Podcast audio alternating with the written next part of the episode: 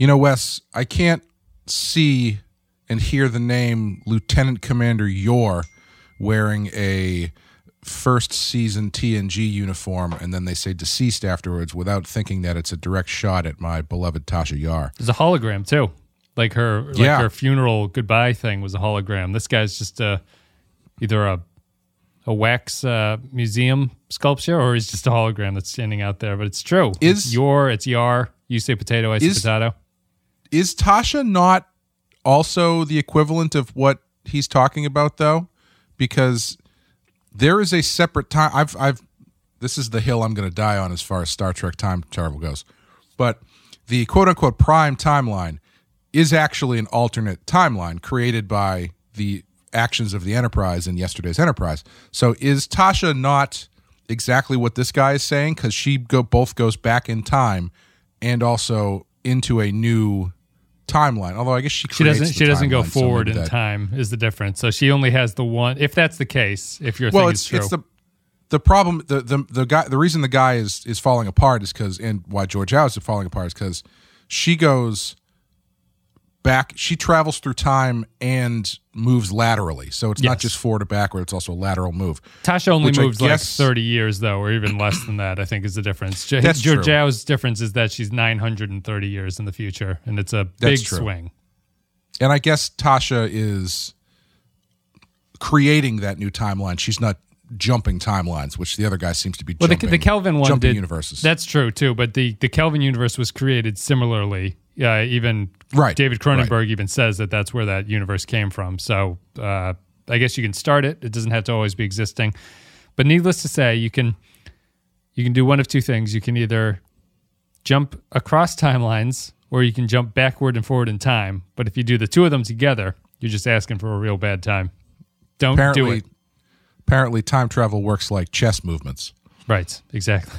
You you want the queen. You want you want to get your pawn to the end, turn it into another queen, and then you got checkmate. And we have two queens in this episode. I don't. I've been watching the Queen's. Ba- I've been watching the Queen's Gambit too. I've learned nothing about actual chess. Chess sales are up though, which is always good to see. I know, which is hilarious. Um, I, I, I actually am motivated. I haven't watched it either, and I was like, maybe I should play chess as well. But we'll uh, we'll we'll get to that another time. Right now, we're going to take a break. We're going to play a clip from this episode, which is Terra Firma Part One. Then we'll come back and we'll break it down. Maybe we'll find something that can help you. The needs of the many must outweigh the needs of the one. Will you really be able to let her go when it comes down to it? Fight me! You want honor? It's out there. You knew this would happen to her? Our future is slot prison. Is this the cure? This is my chance, and I'm taking it. Terra Firma Part 1 is the ninth episode of the third season of Star Trek Discovery, production number 309. I've never said that before. Why not do Why not start now? First aired the 10th of December 2020. Uh, it's one of two in the Terra Firma arc. Double goes to Alan McElroy. Story credit goes to Bo Yeon Kim and Erika Lippoldt and Alan McElroy. Erika Lippoldt and Bo Yeon Kim are the uh, showrunners for Section 31 as well, so that's kind of interesting.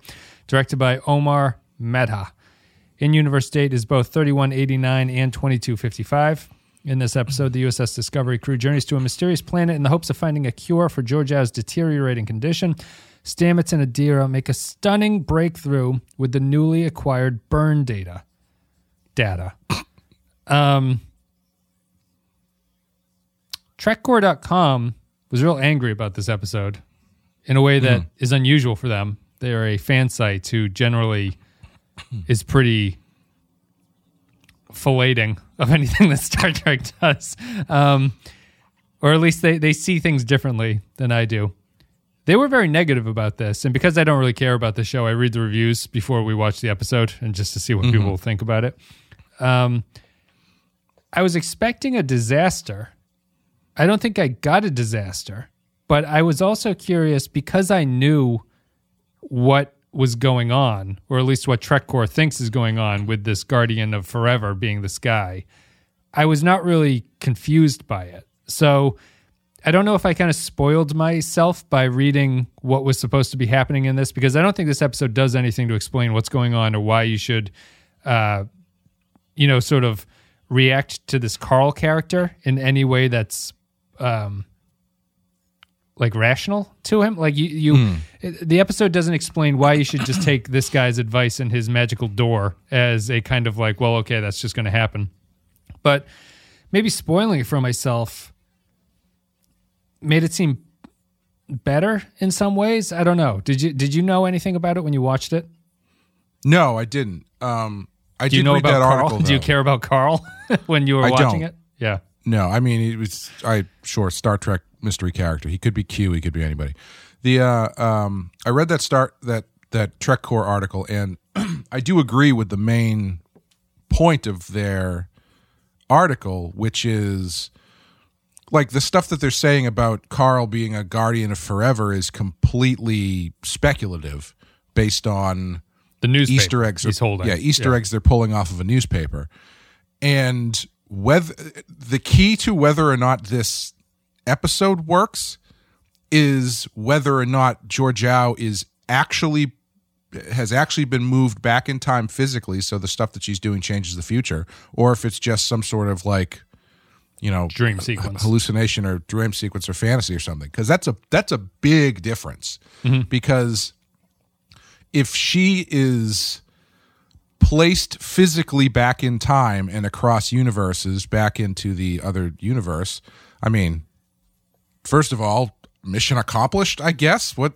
she's back home. What the hell else does she got to do um but she's that the thing that she's doing she kills stamets. That didn't happen the first time around.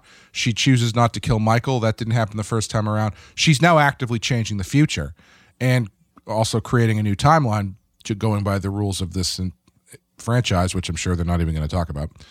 Um and that's a big deal. However if this is just a ghost of uh, a christmas carol type situation. And it's just her revisiting her old life to show how much she has changed as a person then none of it matters. And and the character has not been built up enough for that to really land.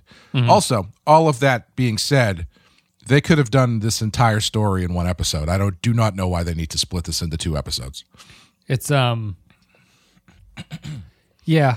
I mean it's it's it's two episodes out of a 13 episode season, too. I I um it, maybe just to go back to what I was saying before, I I might have spoiled myself for this one by reading about it, and I feel differently because I've read about the other episodes and then watched them, and I've had a sort of grasp on it. But this one feels a little bit different because what reading about this one and then knowing what's coming from it, I'm kind of just struck by. I um like when it, when it's I, it's really hard, it's hard to kind of express. But when I started this episode, I had read that review and I started the episode and I was like, I'm not watching Discovery after this season. Like th- I, I'm just not interested. Like this review sounds terrible. Like I'm not really going to be interested in this. And then I saw it and it started out i was like this is definitely terrible. This is horrible. They got to the mirror universe and i didn't think the mirror universe stuff was terrible. I, I thought it was i thought it was actually kind of decent. They fixed Georgiou by not having Georgiou talk for a lot of it, and she only reacts to things. And you see a kind of like, and Michelle Yeoh is actually led to act a little bit where she is feeling something that's different than what she has to express in the mirror universe. And so there's a little bit of like subtle acting going on instead of her mm-hmm. fucking zinger fest that is normally what that character does. And I didn't mind it but at the same time i'm still i just look at discovery and i go why can't you execute a story? This is such a stock standard story Georgiou is going to be the bad guy who becomes a good guy and goes back and realizes that she can't be a bad guy anymore there's no there's no journey for her no it's Zero. just she just shows up in the mirror universe and is like, now I feel bad because I've been hanging. We had Saru said emotionally goodbye to me, and I shook his hand, and now now I'm now I'm friends with them. Tilly- and I Tilly believe in hugged them. me. Tilly Killy, and it's just it's it's surprising because it's not like they're doing something that you're like, wow, this is kind of unusual what they're doing here.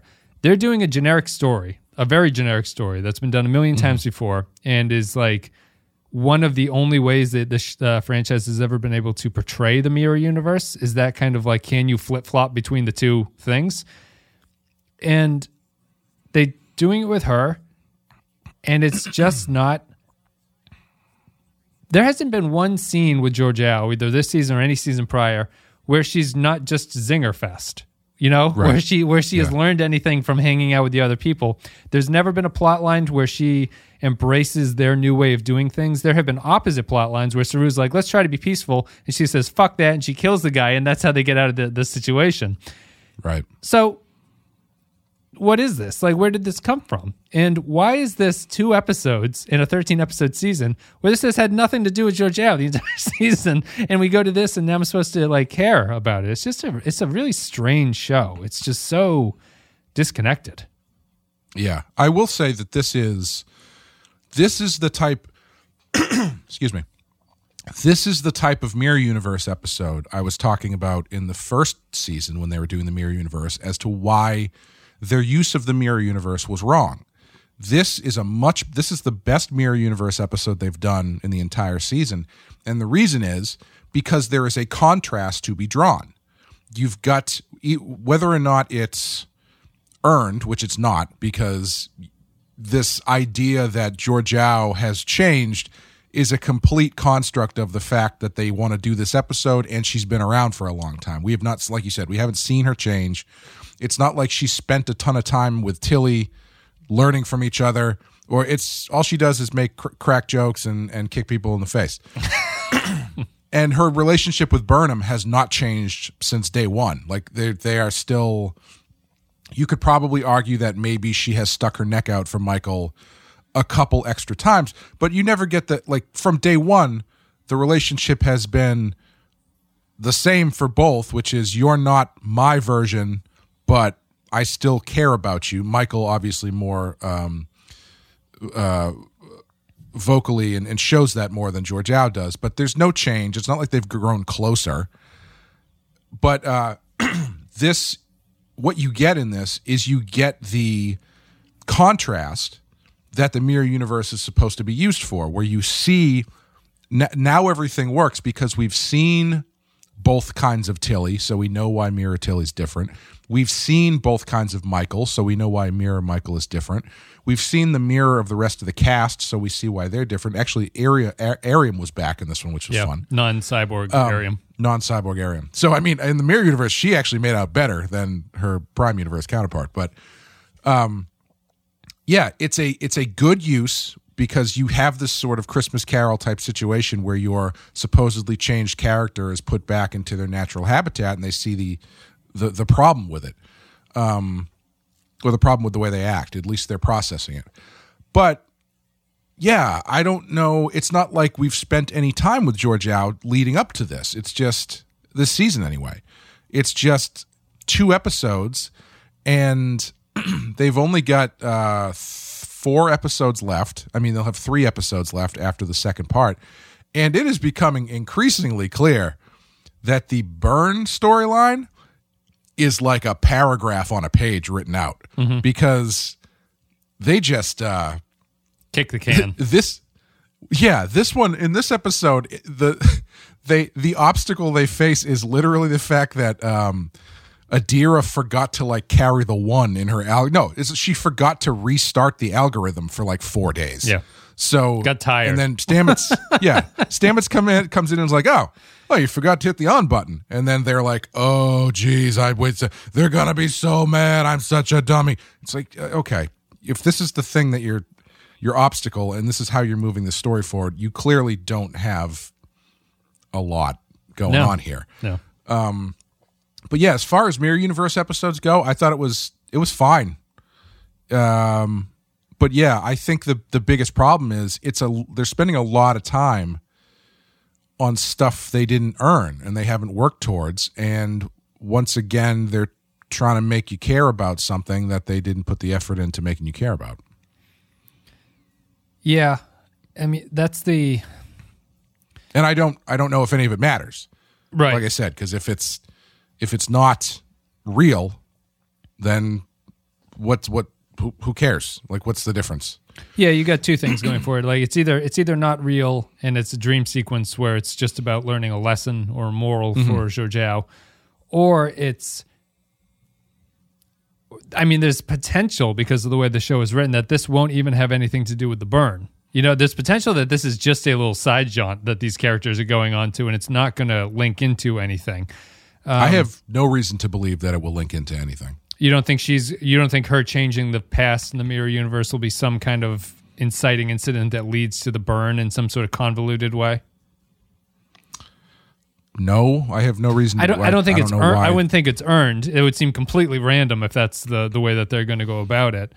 I just if if there is not that connection, it's shocking to me that this is even happening. Really, that Yeah. like that she needs to go back and learn this kind of stuff because at that point I wouldn't go back into the mirror universe. I would have just said just have Georgiou develop as a character outside in the Prime universe and have her learn Right. lessons that way. And there's no reason to really go back.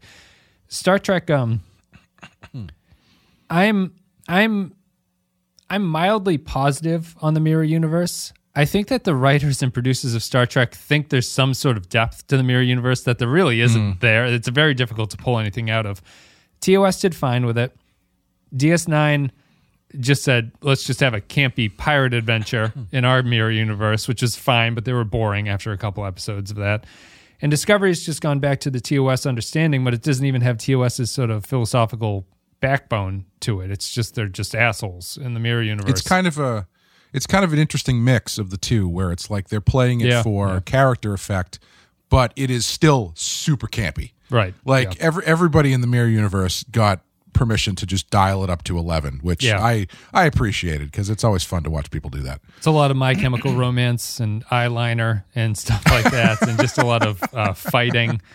the black parade never ended in the mirror universe wes and I think that's that's like the.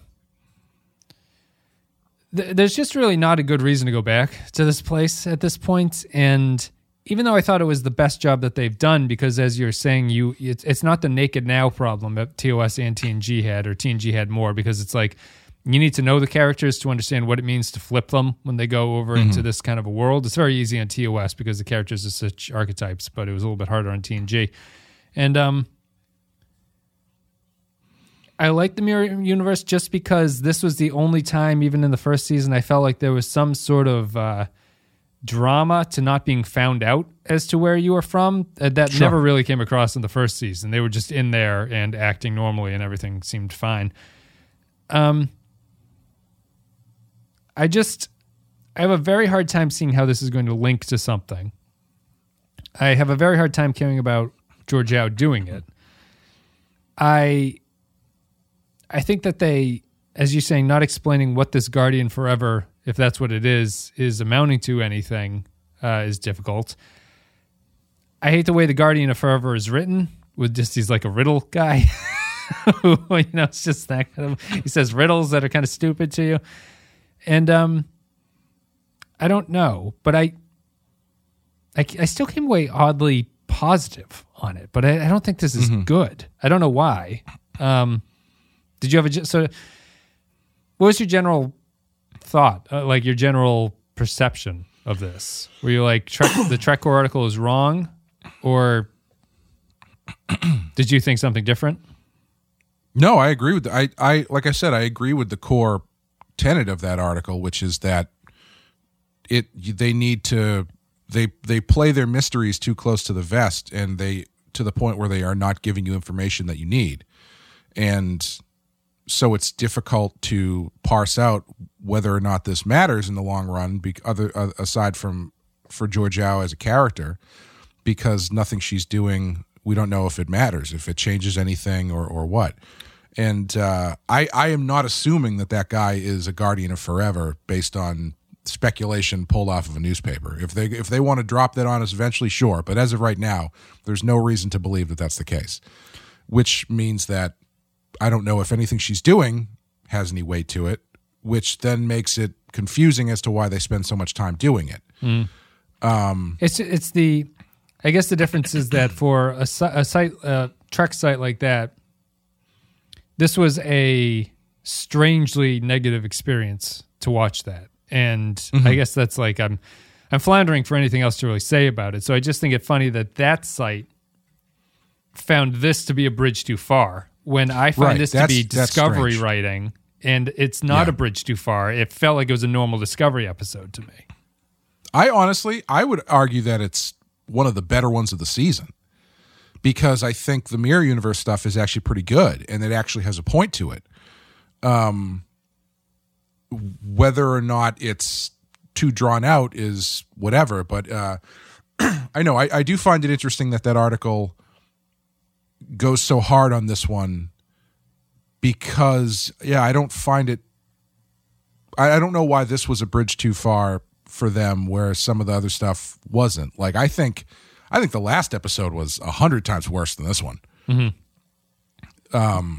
The, As the far as, you know, sanctuary episode. That's the the book, yeah, with yeah. the f- floaty blue fireflies. Yeah. things. yeah. Yeah, I, I thought that one was terrible. Um, this one I don't mind because it's a fairly Star Trekky episode. It's of a it, its place in the larger story is unknown, which makes it hard to care about. Yep. But as far as excuse me, as far as how it stands on its on its own, I don't know. That was all right. I I think the the biggest weakness of it is the the burn plot lines. Um, like I said, it's clear that that, that they're just drip drip dripping that out for as much as they can. Yeah, you, you've been more negative on that on the Discord. I, I guess just for a comparison and contrast thing, I um, I just I think I always felt in my bones that's what the burn was going to be. The burn is just this version of the Red Angel. They're going to like, yeah, just kick it down the, give them a little bit of something, just kick it down the road. We'll solve this at the end of the season. And Well, I at think, least I think it's Red more Angel, frustrating though. here because the Red Angel had Yeah. plot lines that were built Right. around kicking it down the road a little bit, and this Yeah. is just like, oh Jesus, the USB drive got stepped on. Like we, we got to get a new Yeah. USB. We'll have to go do that for five minutes. It's really, um, it's really weak. The reason that they're taking so long and the, the the feed of information feels very artificial. It just a just Yeah. a little bit for this one, a little bit for that one. Here we learned that it's a Kelpien ship. I was wrong. It's not the USS Discovery. It's a Kelpien ship that's been stuck there, apparently killed, um, and they're sending Yeah. out a distress beacon. And Saru is devastated by this. Yeah, and the, the other thing, I, I feel like this episode is very um it really shows you how much stuff they've gone through and then not followed up on. Because one of the things that they use to get them to point B in this in this in this element of the story is the sphere data, which they apparently uploaded even more information into, and so it's even smarter than it was before. Is that the Vulcan? That's the Vulcan information, right? The, the, the stuff they got them from no, the Vulcans. No, right? not only that. Not only that. Burnham says we've updated it with Federation records. Everything we've missed in the 900 years we've been Oh, gone, oh, including sure. including all the information from the ships that exploded during the burn. So it's even sup- more super smart than it was before. This is literally the only the second time they've brought it up this season. The first time being a passing mention when the computer goes, "Hey, why don't you invite everybody to dinner?" All right, see you guys later, and that's it. Like they don't even bring it up. Yeah. You've, It's- they've it's- got this super smart thing baked into the com- into the computer, and the, what they say in this episode, I thought was pretty insulting as far as story goes. Where uh, it, I, Tilly or someone mentions that they're like, "How can you trust this sentient sphere data?" And Tilly or Burnham or somebody goes, "Well, they've been really helpful to the crew." That one time that they told us to have dinner together, like that's supposed to be some plot line or something. Well, that or leads into Vance's weird decision of he just lets Saru do it. He's like, you can't let your crew see somebody die. That's just it's just unacceptable. Well, Like, I actually, I didn't mind that scene. I thought that scene was pretty good. do you? I, don't. I don't. I don't know. I don't. I don't Yeah. buy that. I don't like.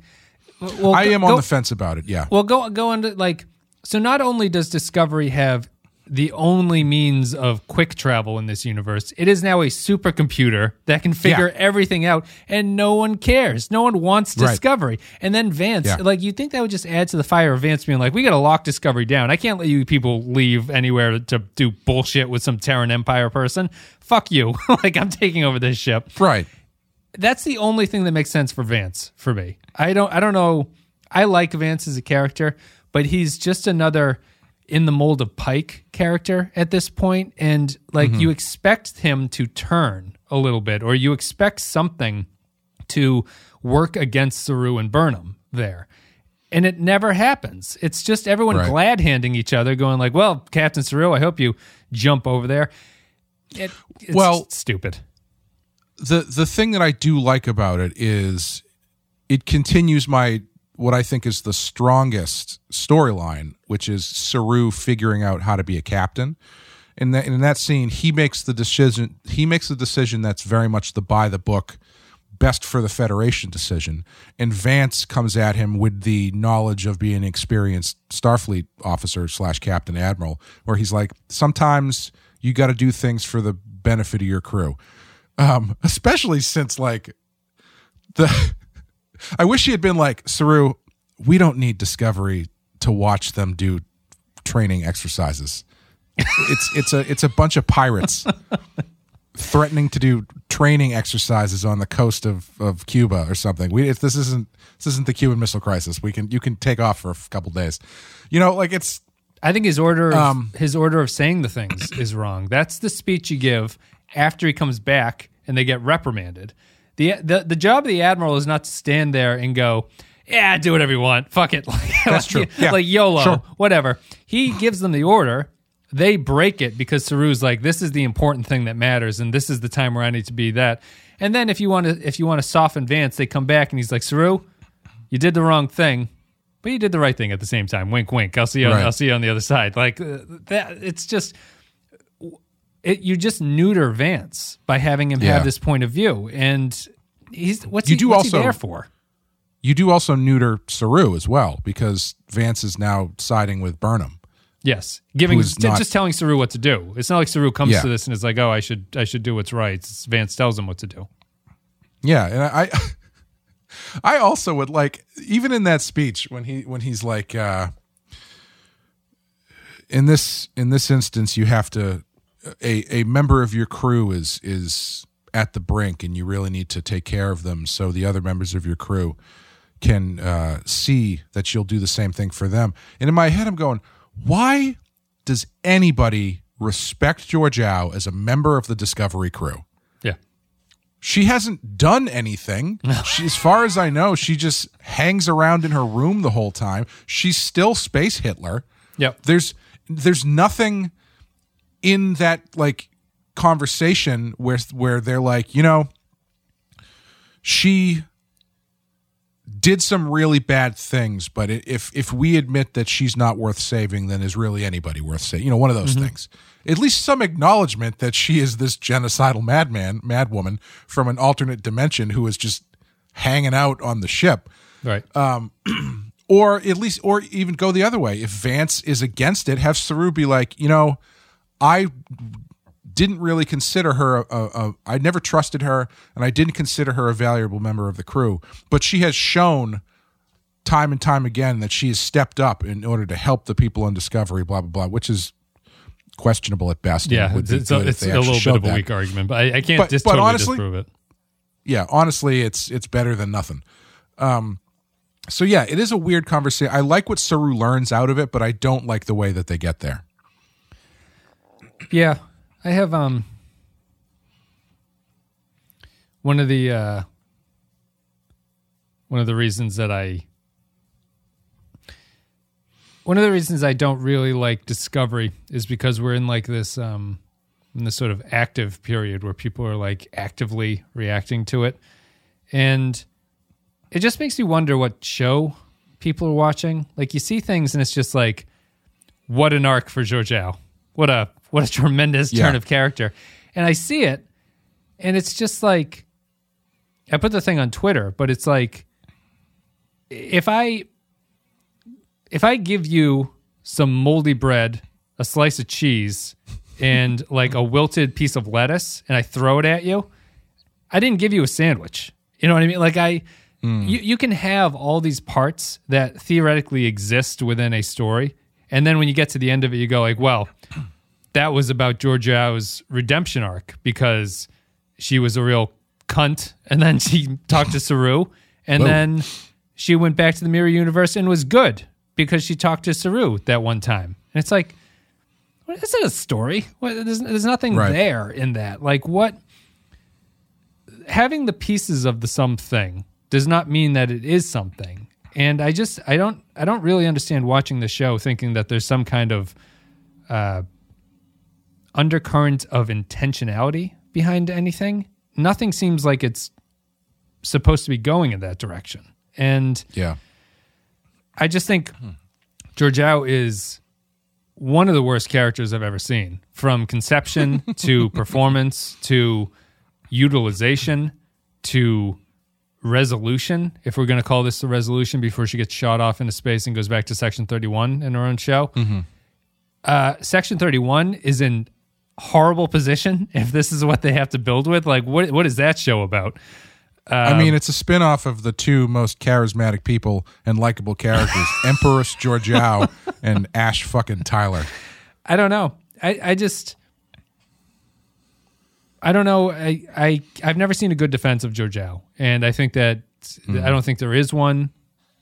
Um, I don't really have anything else to say about it. I don't even have a point. I can't throw anything uh, to you with that. It's just like uh, the character disappears. What do we What do we have to say about Georgiou after three years? It's like okay, Yeah. fine, see ya. Yeah. Um to su- to to round out for this episode. Yeah, I don't think it's I, I I don't think it's that bad. I think it's uh for for an episode of Discovery, especially this season, I think it's definitely watchable. It's questionable, but I think they've did some nice stuff. Mirror universe stuff is good. The way that they mirrored their imagery was nice um, whether it's the walking through the snow, mirroring the first scene with Georgiou and Burnham in the first episode of the series. Yeah, the desert Or- walk is now a nice walk Yeah. or whatever. At least thank fucking God they don't walk into the shape of a perfectly designed Starfleet emblem, which I should have I should have known after I saw that this show is going to be garbage. That was still early um, enough to not to not care. I like the cinematography Yeah. of the Mirror Universe stuff. Uh, they had Sure, that little like yeah. dance performance or whatever at the end. It- Yes, That was there- I, uh, the Cirque du Soleil thing. I like Yeah. the uh, I like the Mirror Universe kegger that they had, frat party that they had. That was fun. Where uh, man, Culber rocking an amazing uniform. That that red the red suit. like thing with the black, awesome, very cool. Um, but the, yeah, they mirrored the training the training room fight with Georgiou Allen Burnham. Mirrored the scene at the end where she pulls the sword on Burnham and spares her life and stuff. But uh, in a larger sense, my question is we are nine episodes into this series. We've only got four episodes left for them to wrap it up. What is this season about? Can you tell me what this season is about? I think there's things it's supposed to be about. I don't know what it's actually about. It's the it's the sandwich metaphor again. It's um Yeah. it's about rebuilding and re- reparation in some way. It's about like repairing things and learning to work together. I would say that's the the general theme of it. There have been episodes that have done that lightly. Uh, the problem is that it's the backbone of its narrative has been so weak that nothing Yeah. feels connected to each other and it just feels like sort of random events happening down the line and so they're going to stumble into the solution i would guess that's what the theme is and it's not it's not like it's hidden or it's not like it's an interesting take on that but it's just um it's about fixing what's broken even though we found the federation that it's not even that bad. Like the federation the Well, federation is just limited in what it can do. It's not like it's like changed its attitude towards anything. That's the thing is like it's supposed to be about rebuilding the federation, but they never show us why that needs to happen. Um, we nothing's no fundamentally of- wrong with the federation except for the Right. fact that there's no dilithium. And and there's nothing fundamentally wrong with the galaxy no without the federation. right the orions or whatever are now slightly larger even there, even there, how are they a threat? I don't know. They Yeah. don't seem to be much of a threat. The Federation seems to be keeping an eye on them, but it's not like they've got any world destroying weapon or anything. You know, it's they just kind of seem like a bunch of assholes who are on the fringe that they can't quite get a handle on. Yep. Who aren't directly threatening the Federation. Um is it about the burn? I who what what do we what happens when we find out what caused the burn? Does that change anything other than just answering a question? That's got a I lot think riding so. on it, right? Like the, the explaining the burn has to explain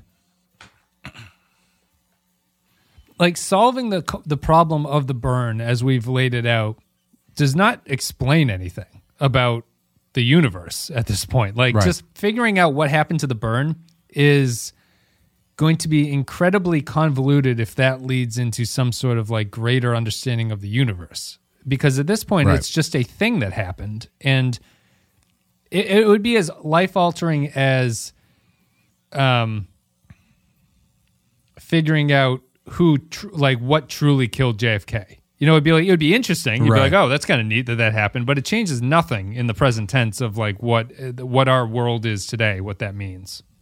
Right, right. Just Too much time has passed for it to really amount to anything. right, And even there, yeah. it's, it's another situation where it's like you're spending a lot of time trying to figure this out. Nobody else seems to be working towards this goal. It's Mm-hmm. you're, you're claiming it's a big deal, but nobody else seems to give a shit to the point where they're actively trying to figure it out. Right, yeah. And you have you have proven that getting the pieces to figure it out not that hard. Right. The it's just that's why um I'm like when they when they get to the burn like this is where the series sits for me. If the burn revelation is the greatest revelation I have ever seen narratively, right? Everything leading up to it is only damaging the impact of when it gets to it.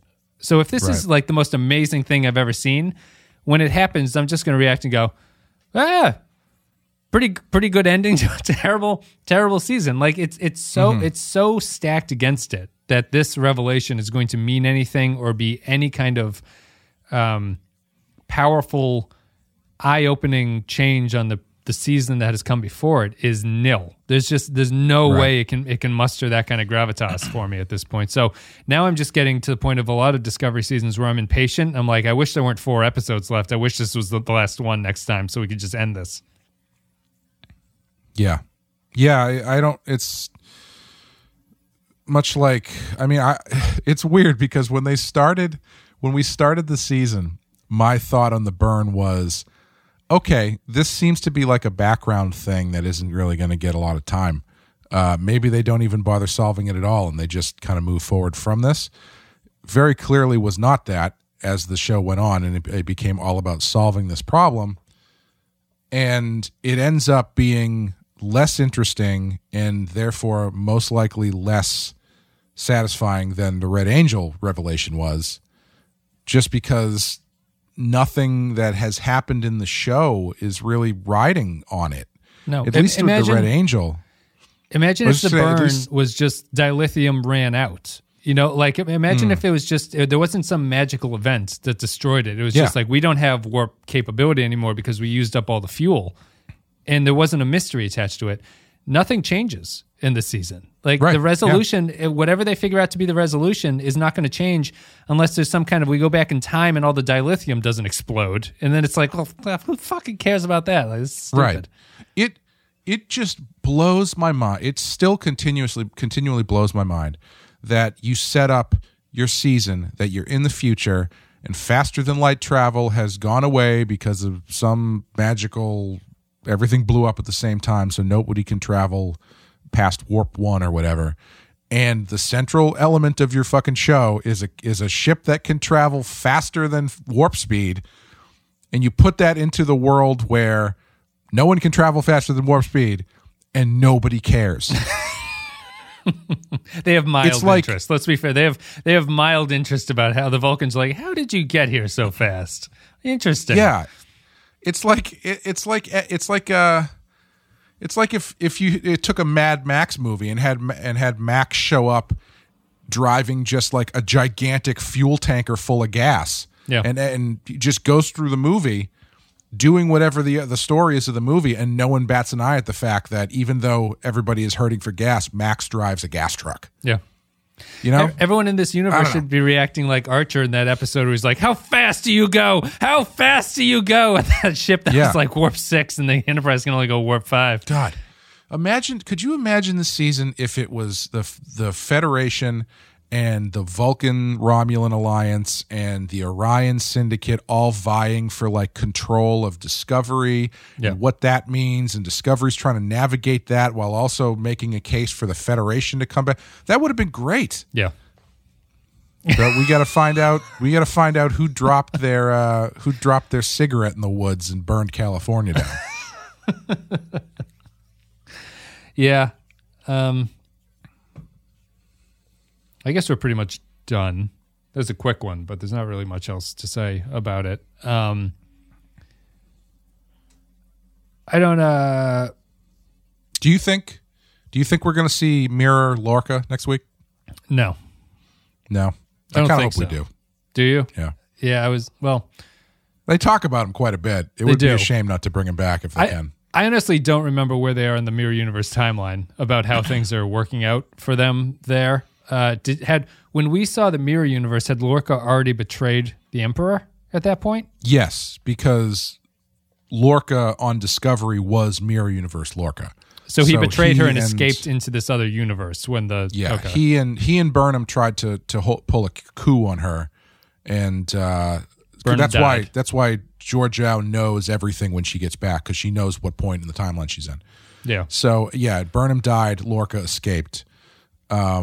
But she didn't. But Georgiou was not killed in the coup attempt in the first time around. Right, You know, so right, it's a. It's interesting because it doesn't change anything for her. She because she she was never killed in the first in the first thing. Like there's no.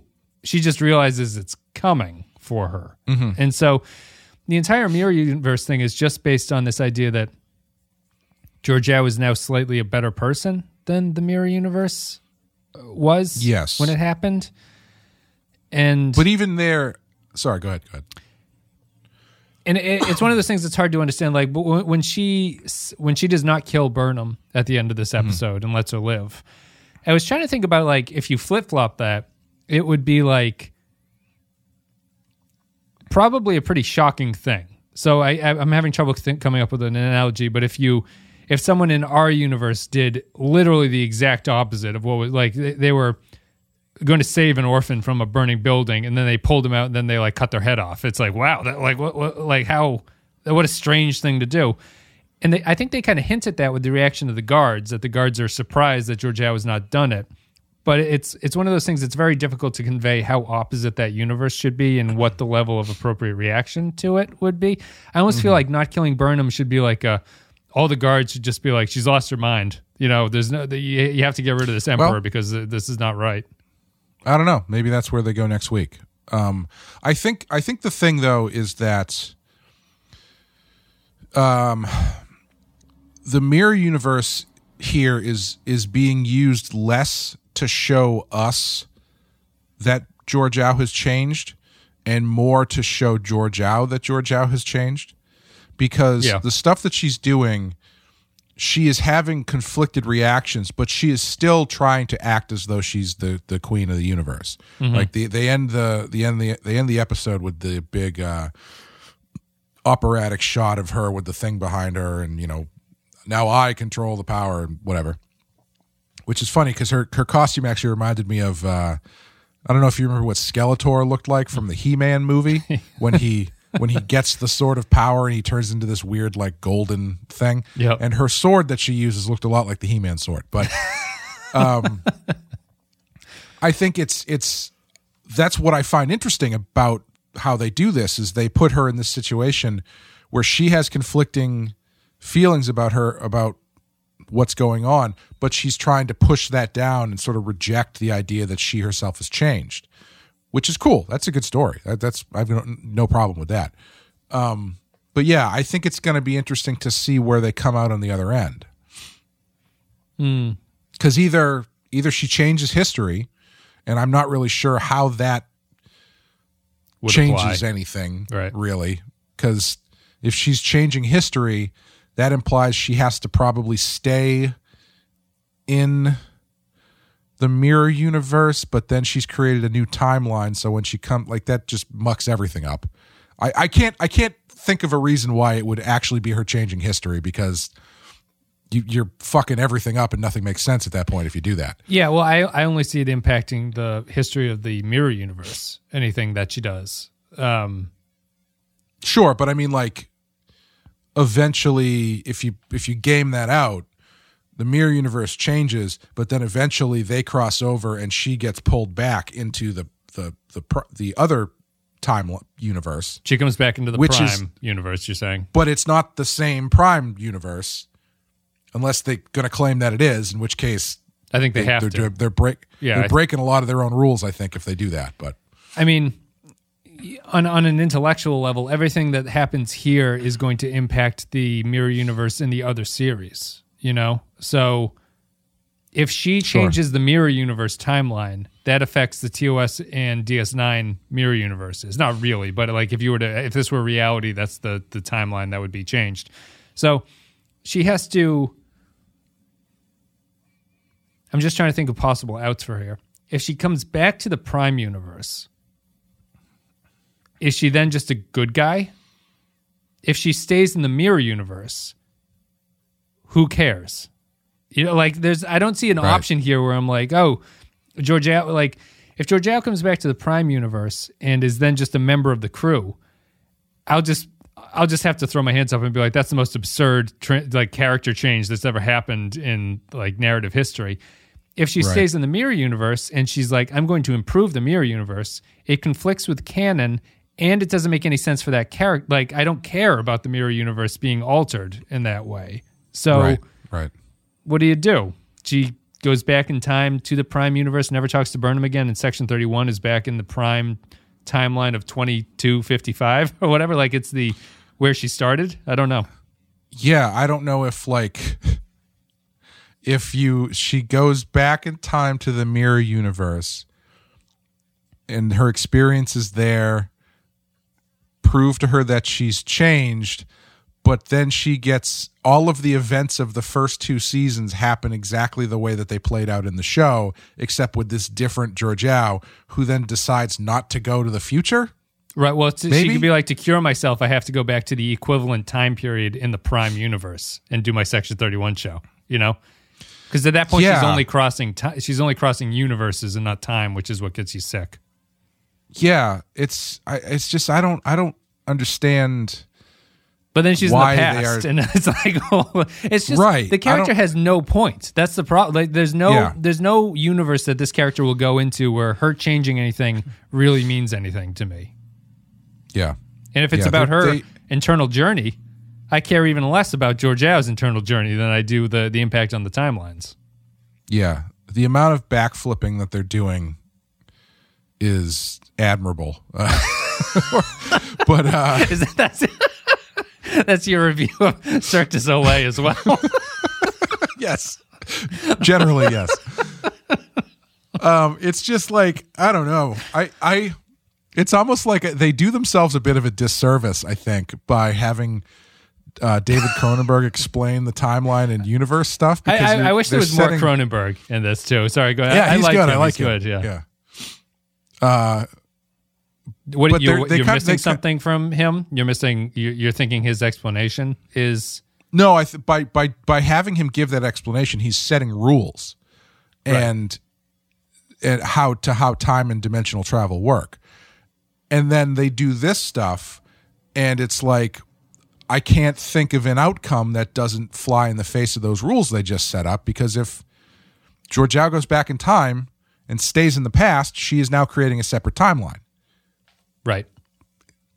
You know it, it's it's one of those one of those things where it's like uh it's like that conversation they have in endgame except they don't follow the rules that they set up I like Kovich. I like Kovich a lot more in his first appearance. I like him less here, where he has taken the general tone of how Discovery's writing room writes characters, which is that he's um, a little bit of a joker, a little bit funny. Mm. Like he's got a little bit of a, a wit to him. He's he's not witty, but he has a little bit of like a quippiness to him, and maybe the show thinks it's charming. I hate stuff where Kovich is like, "There's no way to do it. You can't do it. You can't do it." And Culber's like, "Computer, can we do it?" It says, "Yes, we can." He goes, "Tell me how to do it." It's like, what, what the, like the the character in the first appearance was at least portrayed as like a uh, shadowy G-man character, you know, who's not going to be blown away by something like that. It's it's like the Sloan problem where you know Sloan from DS9 is like you, you kind of imagine that he he wouldn't get trapped by Bashir by just going into Bashir's room and Bashir puts a force field on him or something. Um, I just I don't like that quippiness that they add to the characters. He's like a light Georgiou in some ways, and I, I like the character, but I, I definitely liked him originally more than his explanation as to what's going on, devolving into computer. Tell me what the solution is. Yeah, and as far as the computer goes, um, is is the sphere the sentient sphere computer? Is that why that they can process all of this data so fast? Mm-hmm. Sorry, my my my Alexa just activated my computer. I have to say it quieter. Yes. So- I, I think it's the souped up Discovery ship from the Sphere data, which is Okay. now So, sentient, well- and no one has ever questioned it. You know, so yeah, it's one. Of, it's one of those things though where it's like, okay, if that's the case, why does Adira have to write an algorithm? It's true.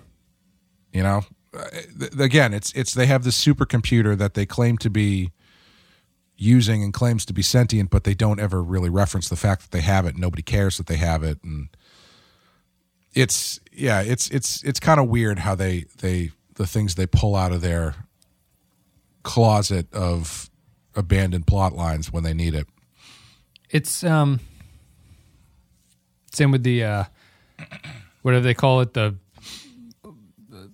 the thing that they they make new material with that technology. They have a name for it where it's just like it's the little like uh when the guy is fixing that thing in the second episode, he's like fixing their bolt that they need, and he calls it something material. He calls it like hollow material or something until he's surprised that she's never seen it. They've shown that a few times that that's how they make things in this universe. Programmable material, I think, is what they call it.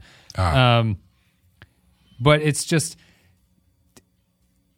you know it's just the lack of forth uh, thought from the show where they're jumping into the future like this and when you still have problems like Adira not getting enough sleep and it can't work it's like well you- you're in such an environment where all the all the tech is so advanced Right. why are there these problems. Like discovery got souped up. Discovery's a brand new ship built to 32nd century specs or whatever. It's like nacelles float by the side of it. Um I, think it's just uh they it's frustrating because it's like it's like uh it's like someone showing up in 1982 with that computer that could beat everybody on jeopardy. Mm-hmm. You know and it's and just nobody seems to bat an eye they've gone from being the oldest ship in the fleet to the most advanced by far of, Yeah. of all the ships as far as we know because we haven't yeah. seen any other ships haven't seen anything else yeah and they I don't, have know- they don't have sphere data. They don't have that that we have it. Right. They don't have a spore drive. They don't have sphere data. They can't travel faster than light, or if they can, I'm to- not totally sure exactly what the deal is there. But yeah, it's just such a strange thing that the, that the ship has become kind of irrelevant to the show, where it should be more important than ever.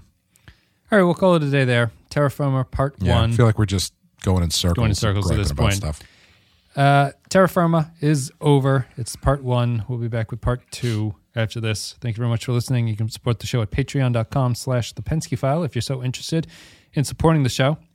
As always, our captain tier supporters get a special thank you. Special thank you goes to Ben Douglas, Tark Latif, Joint Mango, Ray Davies from the Kinks, Mike Burnett, Matthew Ross, Andrew Cherlog, Cardinal. Doomsday, Nathan Elliott, Samuel Custer, Matt Cutler, Nick Sergi, Grim Santo, Sean, Christian Pouch, Bradley Killens, Dwayne Hackett, Chris Tinsley, Darth Moss, Kevin Reyes, Jordan Cooper, Vault, thir- Vault 13 Hero, Rune Vendler, HH28, Stefan Minton, Nick the Rat, Derek Zajac, Paul Roscoe, Jacob123, Poindexter G, Groppler John Zorn, Mike Harris, Eric Santuan, Ke- uh, Kevin Lowry, Captain Brazen, Jake Keys Gamer, Patrick Seba, Corey Martin, William Scheisler, Soylent Blue, Zane Majors, and Dave Davies. We got both of the See, I think, I think Ray and Dave are old and older and wiser now that they can probably keep it together in our Patreon section. But if those Gallagher brothers get in here, watch out. You and I gonna live forever. I listened to Liam's debut from 2017 though the other day. It's a good album. It's pretty good. Um, we're done with this. Uh, do you have anything you want to plug, Clay? And then I'll give final thoughts on Discovery as a season. This point, before we go. Uh, we had this past week. We had a new Rotten Heart picture show. We were covering Oculus, which is the first or second movie from Mike Flanagan, the director of Doctor Sleep and uh, Hill House and Bly Manor and stuff. It's a it's a fun fun little movie to check out. And next week we've got Harley's Holiday and Lockdown coming from Badass, and then the following week, Chris, the week of Christmas, we'll have 1974's Black Christmas from Rotten Heart Picture Show, which is which is fun. You can find all those at the, thepenskyfile.com. Search for them on any YouTube or a podcast app, I mean, and then they're also on YouTube. So, um, I do feel. How do you feel about Discovery at this point? I guess I'll ask you as a as a as a whole, not just this season. Um, I know we sort of repeat this stuff, so you don't have to go too crazy or uh, bang your head against the wall or anything. But just how does it? Uh, how do you react to it? I suppose. I am losing. I feel like the stuff that makes it a Star Trek show for me is starting to slip away. Um, and that's content, but it's also imagery. Um, it's just feeling less and less like a show that I I can really get into. Not that I was really ever into it, but there there was enough visually to keep me coming back. And this season has been fairly um, restrained as far as that. I don't know if it's a budget thing or what, but the stories aren't really grabbing me. The visuals, I'm just mad they changed the insignia. That's all. I'm just it's it's really annoying me because it's such. I've said it before, but it's such a uh, mirror of of the way that the show is, where it's this thing that looks great up close, but then if you take two steps away, it's just bland and kind of fades into the background. Yeah. Um, the rank, I guess, is on the badge. You just can't see it from a distance. It's like they have little um, pin Like little spots, dots little on dots on them. Yeah. Yeah. but you just you can't see anything from. Um, it, you know, it's not the little pips on the collar and stuff Mm-hmm. that makes you go like, oh, that guy's that guy's more uh, higher ranking than the other guy or something like that. Yeah, Yeah, the old the old one, the previous, the f- one from the first two seasons had little dots on it as well. It was- it? You got to kind of get up close to see. But yeah, I don't know. It's I'm not sure where they go in a fourth season. I mean, hopefully, season four is just kind of gets you back to Star Trek stuff, but now it's just in the future. I don't know. Like the Federation is back, so you get to see more Federation stuff. If that's the case, if this ends up being three seasons of television just to get you to the point where you probably should have started in the first place, I'm going to be very upset. Yeah, I um I'm pretty down on Discovery at this point. I I refuse to watch the episode at night because I consider it a waste of my evening to watch it at night. So I watch it during the day if I take a lunch break and I like ride the exercise bike we have or something like that. I just watch it doing that. And so um and I was concerned. I was like, I'll probably miss something. I don't think I'm. I don't think I'm missing anything. Um, yeah. it's just I. I feel very hostile to it. I don't like to watch it, and honestly, I'm not sure if if we will do season four. Like season four might be one of those things. Like, tell me what happens, and at the end, I'll see about it. But uh, I, I thought this season was their chance, and they haven't changed anything. They haven't nothing's improved from the problems of the series originally going on uh, with the first couple seasons. People had all the expectations of it's a solid writer's room for the first time. The showrunners have been the same for the whole season. Doesn't matter. It's all the same. It's nothing. It, not, there's been no visible change in quality across any of that. Right. And um, I just think it's bad. Like I actively, I, I just watch it and it's like, this is just a waste of time. This show is just, it's a colossal waste of time. There's nothing going on in it. And anyone can watch it if they want to watch it. But it's like, if, if you're uh, if time is limited, this show is bad enough to the point where maybe where I feel angry that it's wasting my time by having to watch it. Yeah. Yeah. Not a good show. And as you say, we only have three episodes left or something like that. Do we? One? Yeah, I I uh in the first two seasons I was at least kind of looking forward to seeing what was going to happen next in sort of like a morbid curiosity element cuz things were getting so crazy that even though narratively and structurally I was like this doesn't make any sense and this is kind of silly. I was like, "Uh, sure. Uh artificial intelligence from the future zapped into a guy's brain. Sure. Let's let's see where this goes." Yep. But this, I just I couldn't care less about any of these plots that they're they're kicking around. But hey, I'm I'm here to see whether or not Book passes the ensign program. He's inspired by Tilly. He saw what she could do, and he figures I can I can do at least half of that. She she jumped right to the front, and I can I can get into this. It's tough. All right, we'll call it a day there. Excuse me. Uh, that's it for Terra Firma Part One. We have the exciting conclusion of Terra Firma Part Two coming out next week, and then we'll have some clarity on what this was all about. I assume we'll answer your question about whether or not this matters, whether or not it doesn't, whether or not it's all about Georgiou learning and growing as a person. Cool. The guys, thank you very much for listening. It's patreon.com uh, slash the Pensky file if you want to support the show. Otherwise, we will see you next time with Terra Firma Part 2. See ya.